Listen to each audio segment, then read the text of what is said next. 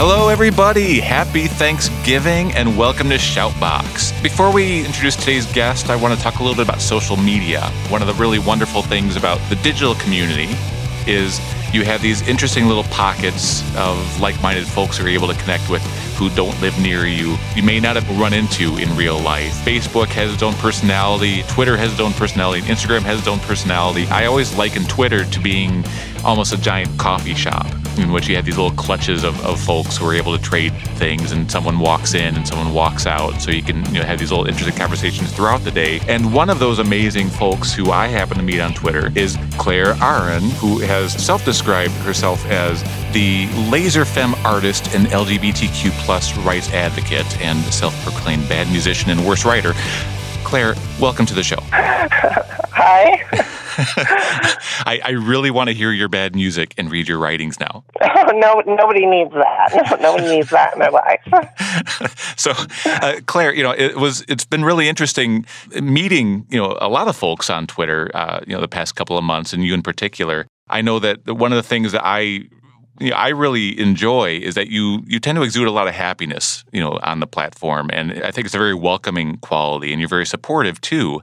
And I think that's sort of how our conversations began. I'd love to learn more about your background. If you want to start from the beginning, I know I had asked you before, how was the transition, and how how was your family? What was that story like? I actually hadn't spoken to anyone in my family for over a decade when I started transitioning. I, I guess about, I, and I was pretty like resigned to not contacting my family anymore because I just had a sort of rough upbringing. And uh, um, I guess about six months in, I just started getting this feeling like I wanted to talk to my mom, who I hadn't spoken to in ages. I have a twin sister, and I told her, hey, do you want me to get the family together for Thanksgiving? And I'm going to come visit. Like, I just want to see everyone and see how it goes. And I went home and I was waiting at my sister's place and my mom pulled up and she walked up to me and, you know, here I am. She hasn't seen me in a decade.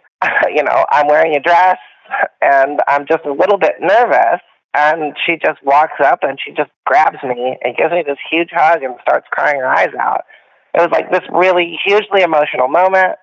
And then, you know, for the next few hours, we just chatted, and she had a, a lot of questions about what's going on with me. And we have gotten, you know, much, much closer ever since. We talk every week for multiple hours. My aunts, all my cousins, everybody was really supportive, like basically immediately, which is bizarre because we're all like, you know, Southern.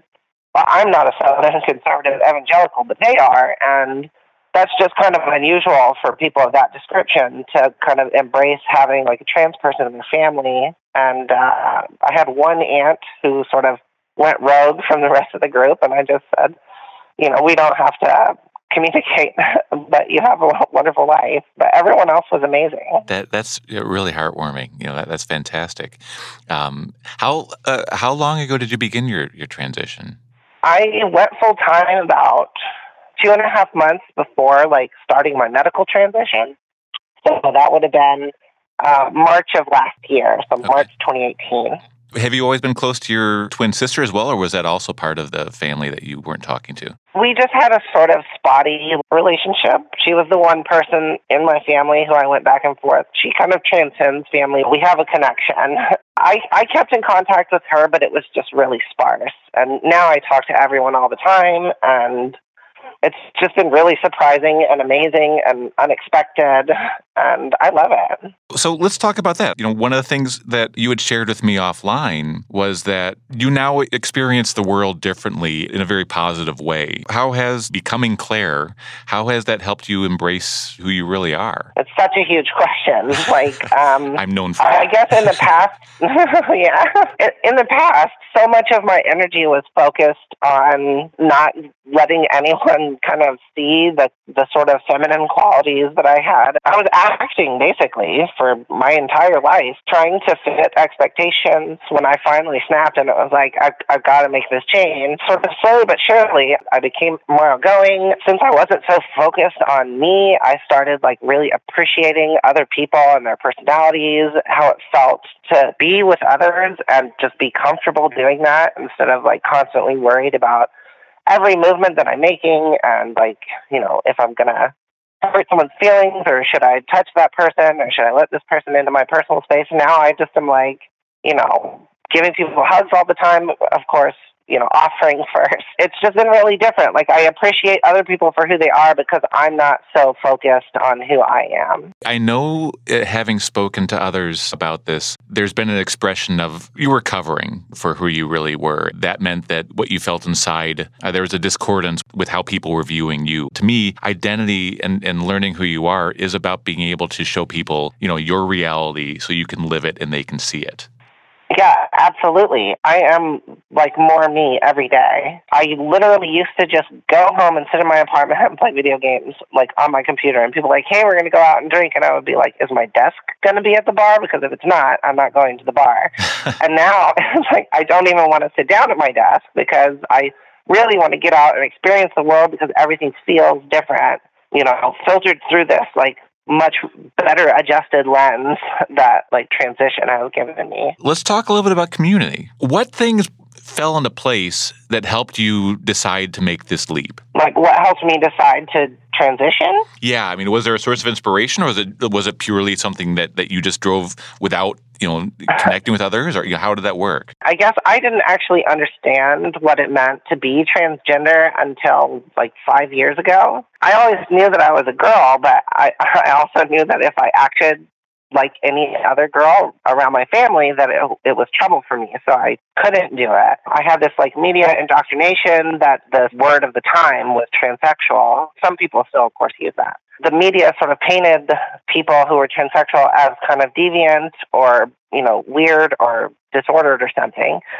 And when I finally learned what it meant to be transgender, it kind of like turned my world upside down. And I knew I'm like, that's definitely me. So I started absorbing all this information about trans people and just seeing it's like, oh, that is just a normal person who was assigned the wrong birth sex. Aside from how society views us and treats us, there's nothing like you know crazy or wacky about trans people. We have the same like distribution of interests and you know personalities as everyone else in the world. But I stayed in the closet for three and a half years because I did see how society treats trans people, and I was terrified. I was like, you know, I have this life that I had been building up, this career that I've been working on, and you know, what's going to happen to all this if if I come out and say, look, everyone, I'm actually a woman. Like, am I going to lose everything? It, it, was, it was a terrifying prospect. I had this friend.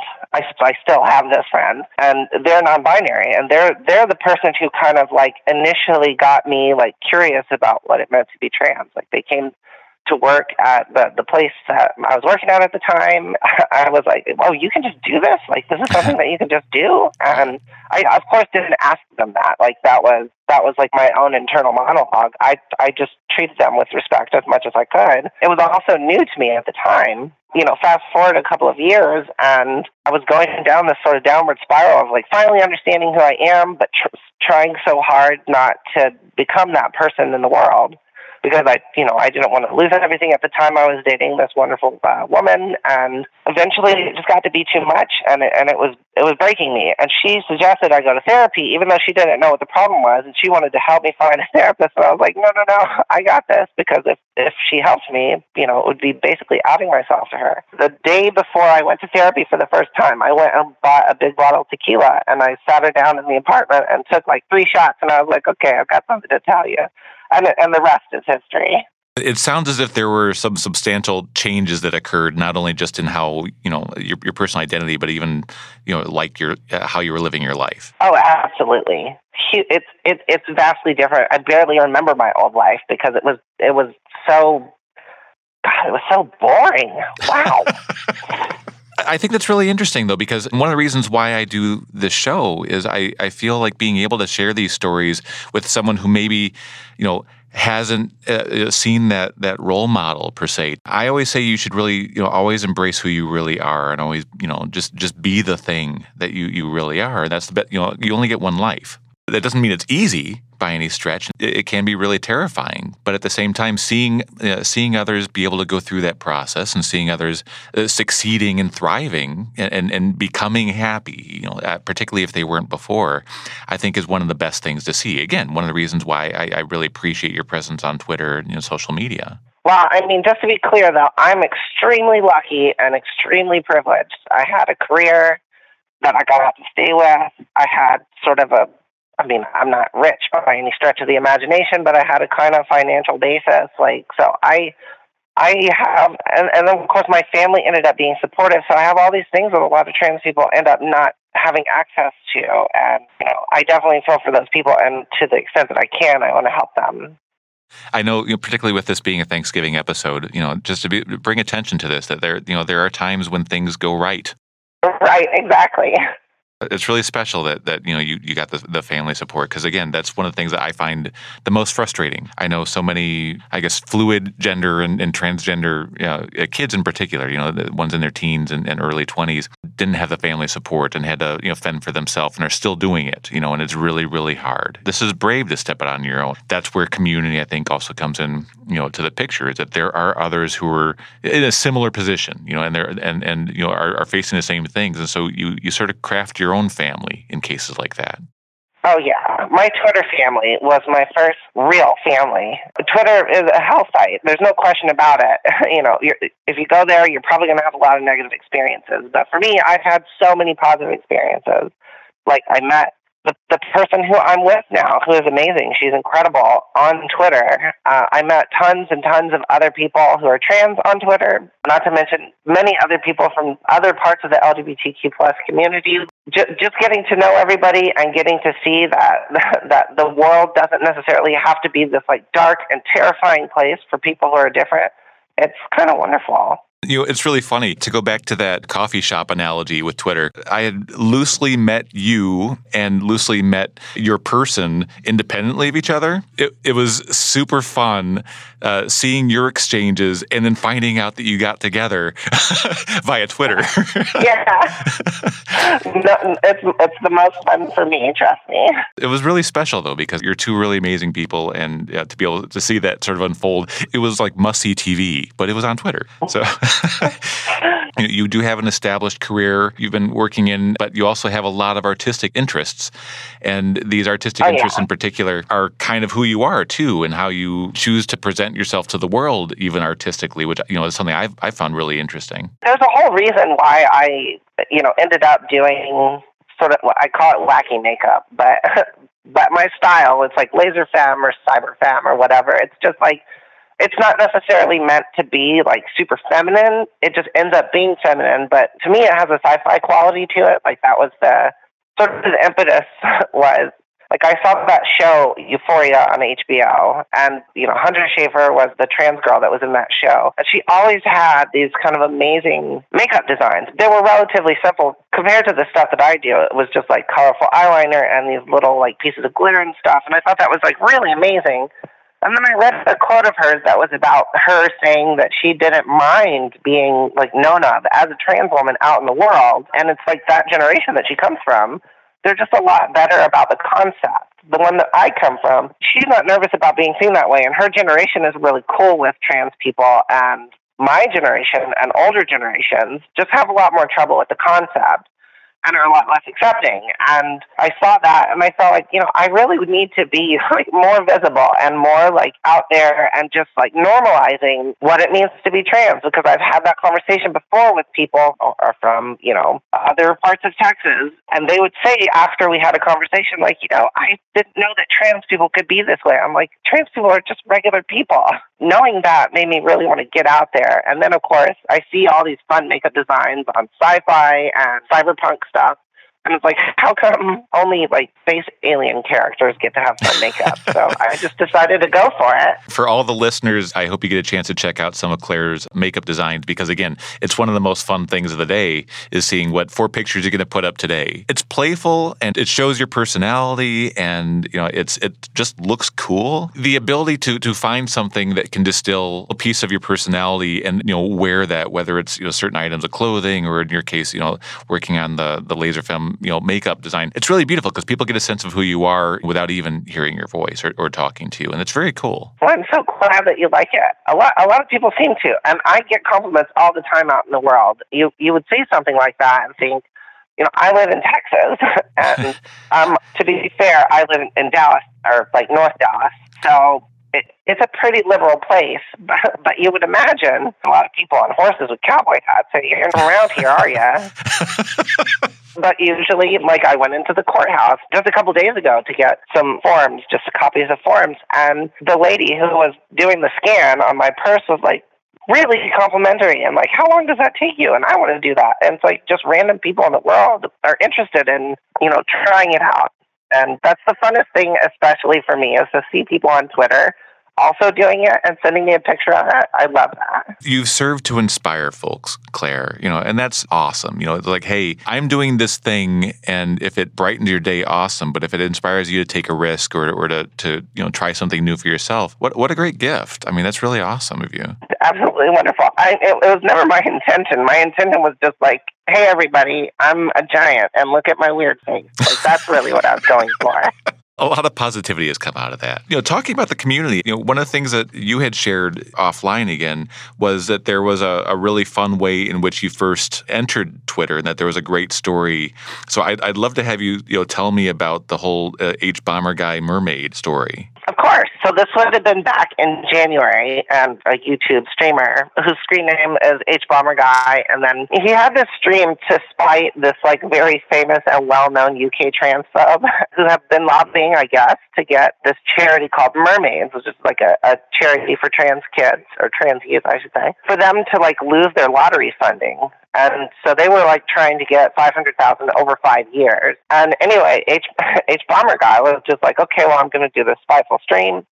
It's just going to be this small thing just to spite this trans stuff.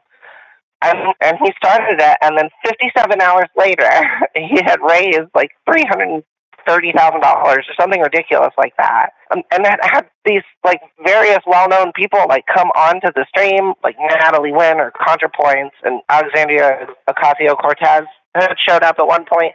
Just a bunch of different people showed up to this thing, and it became this really big deal. And I showed up and and kind of like jo- joined in not, of course, to speak, but just to appreciate what was happening because at the time, you know, this was almost a year ago, and I haven't seen this kind of outpouring of support from a community for, for trans youth or for trans people in general. I I have uh, been treated well. I'm very lucky. My transition has been, been very smooth. I've had very few encounters, like negative encounters with people because of it. But just to see that, because I know the stories out there, it was just amazing to see like this outpouring of support It was really positive, and because of it, I started using Twitter. Like that's when I got on Twitter um, because it was linked to it. I like went and changed my profile and started kind of talking to of different people from the community, but also like sparring with transphobes and and the more like I guess distilled version of them called TERF, which is a really kind of interesting. Uh, reason to get on. And ever, ever since then, I've I've been like going back and forth with people and just kind of like building up my own little thing on Twitter. And I really appreciate like a number of people from the community, very inspirational people like Kate Spice and like Katie Montgomery. Those people who I really still look up to. They have you know razor sharp tongues and they go after these people and i'm i'm not particularly good at uh, writing an argument i just want to give people a hug and be like hey come on calm down and that doesn't really work on Twitter. So, um, you know, but I do what I can. That is sort of the point, doing what you can. You know, some people just aren't built to deal with that level of you know negativity, and some people don't like that conflict. But to be able to show the positivity and to show the inclusion and to be welcoming is equally powerful. That's what draws a lot of this community together. Is knowing that you know there's shared experience and there's a trust, and you know you can say things that you wouldn't necessarily to others in a in an environment in which it's understood. And the support is unreal. You know, I I mean, I'm I'm not sure how it is in other parts of the world, but you know, before I started transitioning, I never had people who lifted me up in the same way as they do now in in the Twitter community. If I'm having a bad day, I can just say that, and I get a bunch of people who are like feel better, and and I participate in that too. When somebody's having a bad day, it's just a lot of people like wanting to see others be happy, and that's a contrast to a lot of what I see in the world today, where it's a lot of people who are exploiting other people's pain and suffering yeah. for, I guess, you know, just some kind of like fun factor, which is weirdly terrifying to me and also quite confusing. My hypothesis is that there's a lot of people who are really blocked who are not able to be who they are supposed to be either. There's a lot of, you know, gender tropes and identity tropes that people feel trapped within and act out in negative ways. And if everyone could sort of unblock, I don't think it would fix everybody. But I think that there's a lot of people in the community who are unhappy that need to find who they really are, and need to be able to use their voice, you know, how they really should be. That's what's causing some of the negativity, in my opinion. Not not all of it. They're just some really crappy people too. sure, sure. I I have known quite a few of them in my travel. But yeah, I think I think so too. I think there's an element of jealousy or fear to see people be as free. You know, most of the trans people I know, like dropping those shackles, you know, they're basically flying at this point. A lot of people see that and they want it and they can't have it and so they want to drag people down. I think that I think that's a real factor. Again, I think being able to share that positivity and eventually, you know, it can wear it away. The thing about identity is that's an individual choice. And you know you have a lot of choices in your life who you're going to spend your time with who you're going to surround yourself with and it's something that you have to take on yourself. And hopefully you know you you have an environment in which you you can do that part of this is sometimes you don't always have that too. It's so wonderful when that does happen, when you do have the family that is supportive, when you do have the friends who, you know, love you no matter what and love you for who you actually are. Oh, absolutely. Yeah. My, I have local friends who are not trans. You know, the first people I came out to were people I worked with they were like immediately supportive as well. I, I'm so thankful for them because they basically like formed this phalanx of protection around me for for like six months, I didn't experience anything negative because I was constantly surrounded by them when we were in public. Those are allies. Those people are just absolutely wonderful. My best friends, they they just helped me so much to get through those like initial stages where by my by my own description, I, I, I looked absolutely world endingly terrible. Did you know before you came out that so many people were going to be supportive, or you know, did you have any clue, or was it was it all pleasant surprises? Almost all of the friends that I sur- surround myself with Uh, tend to be sort of on the liberal side of the spectrum. I have a few friends who are like kind of in the in the center, and and maybe one or two people who fall on the right in some ways. So I I figured they would be like okay in general with trans people, but I wasn't sure like how they would be with me because I, I just wasn't like a very enjoyable person to be around. I, w- I was like kind of an irritating douche, and um, I'm not exactly sure why why I was that way. I was probably very unhappy. I seem to remember being depressed, but all of that is so far away now, and I'm so happy now that um, you know it's hard to remember. So I was I was worried, and and I'm pretty sure somewhere in there I lost some people but for the most part, everyone was just really cool, and I didn't expect them to be absolutely terrible. I wasn't sure necessarily what to expect, but they were awesome. My job was immediately awesome. Day one, they were like, "What are your pronouns? What do you want us to call you?" Like, so many people don't get that, and right. like I said, I'm just really, really lucky and very thankful. What are some of the things you know, in this Thanksgiving episode that you'd love to you know, shout out? Thanks wise. I definitely want to thank my mom. She's she's been incredible. She, it, you know, she asks questions. She wants to know what's going on with me. She says she doesn't necessarily understand everything that's happening, but she has consistently tried to like use my name and my pronouns, and she does it right now. I I want to thank my friends for protecting me and kind of like helping me through those initial early stages of transition. I definitely want to, want to thank my girlfriend because she makes every day just like absolutely wonderful. I want to thank the people I work with because uh, like my bosses, for instance, they are also very supportive. Like when I said, "Hey, I'm probably going to get some surgeries," and they're like, "It's cool, you get it. We'll figure out how you can work from home." And then I'm like, "Hey, I'm going to move across the country," and they're like, "It's cool, you can take your job with you." They're just extremely flexible. And they they they want me to be happy and it's it's so rare to find something like that. I guess i just want to thank like i don't i don't have any particular belief in a deity but i kind of just want to thank the universe for what's possible and for the fact that i can have the life that i feel like i was meant to have instead of being stuck in a depressive state in in a sort of catatonic rather large and angry shell. Is there anything else that you wanted to touch on or talk about? Yeah, I mean, as always, you know, support trans kids. They're like the most vulnerable of like all trans people. Also, like whatever anyone can do to give a voice to trans people of color, I think we should definitely be doing that. And then, of course, it's Trans Awareness Week, so shout out for that. You know, trans women are women, trans men are men, and non binary identities are totally 100% valid. I guess that's it. Claire, if people want to connect with you and see your latest makeup designs, how can they find you? Well, if you get on Twitter, I'm at dev underscore deets. So D E V underscore D E E T S. I think that's the best way. My Instagram is innocuous eclair.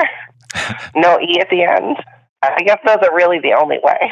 Claire, it has been a pleasure getting to know you better. You know, thank you for joining us on the program, and I hope you have a wonderful Thanksgiving. Oh, thank you. Happy Thanksgiving to you. Thanks again to Claire Aran for joining us despite having a cold on today's program for this Thanksgiving episode. And if you'd like to connect with Claire, find her on Twitter at dev underscore deets, as well as on her Instagram. I'll put that information in the show notes. On this special Thanksgiving episode, there are a lot of people who I'd love to thank. We have a lot of support on this show, particularly from BAM Studios out of Chicago. Brian Reed has uh, found a way to fit our show in no matter what, and I really appreciate that. Philip Von During and Sven Johnson have both contributed greatly to the show, not only serving to help as a guide and listen to ideas, but just to provide feedback. Philip is one of our recording engineers, and uh, Sven has edited and mixed every single episode. So thank you, Sven. Additionally, I'd like to thank some of the other people who have helped out with the show. Uh, Matt Soro has recorded for us. Dave Leffel is recording today. Thank you, Dave. Uh, we have uh, Sydney Jones and Emlyn Myers, Angela, who has helped us with all of our scheduling. And I want to thank you tons because we could not do this show without all of this help. If you'd like to learn more, feel free to visit us at kaiharding.com slash shoutbox or drop me a line at shoutbox at kaiharding.com. We are also on Twitter as well as Facebook, so find you know Shoutbox Podcast on either of those. Uh, today's program was recorded by Dave Leffel of BAM Studios in Chicago, and the program was edited and mixed by Sven at Blue Box Studio. As always, and a final thanks to Melody Jane Wachtel the band This Is a Stick Up we love your music. Thank you so much. So, again, happy Thanksgiving and have a beautiful week.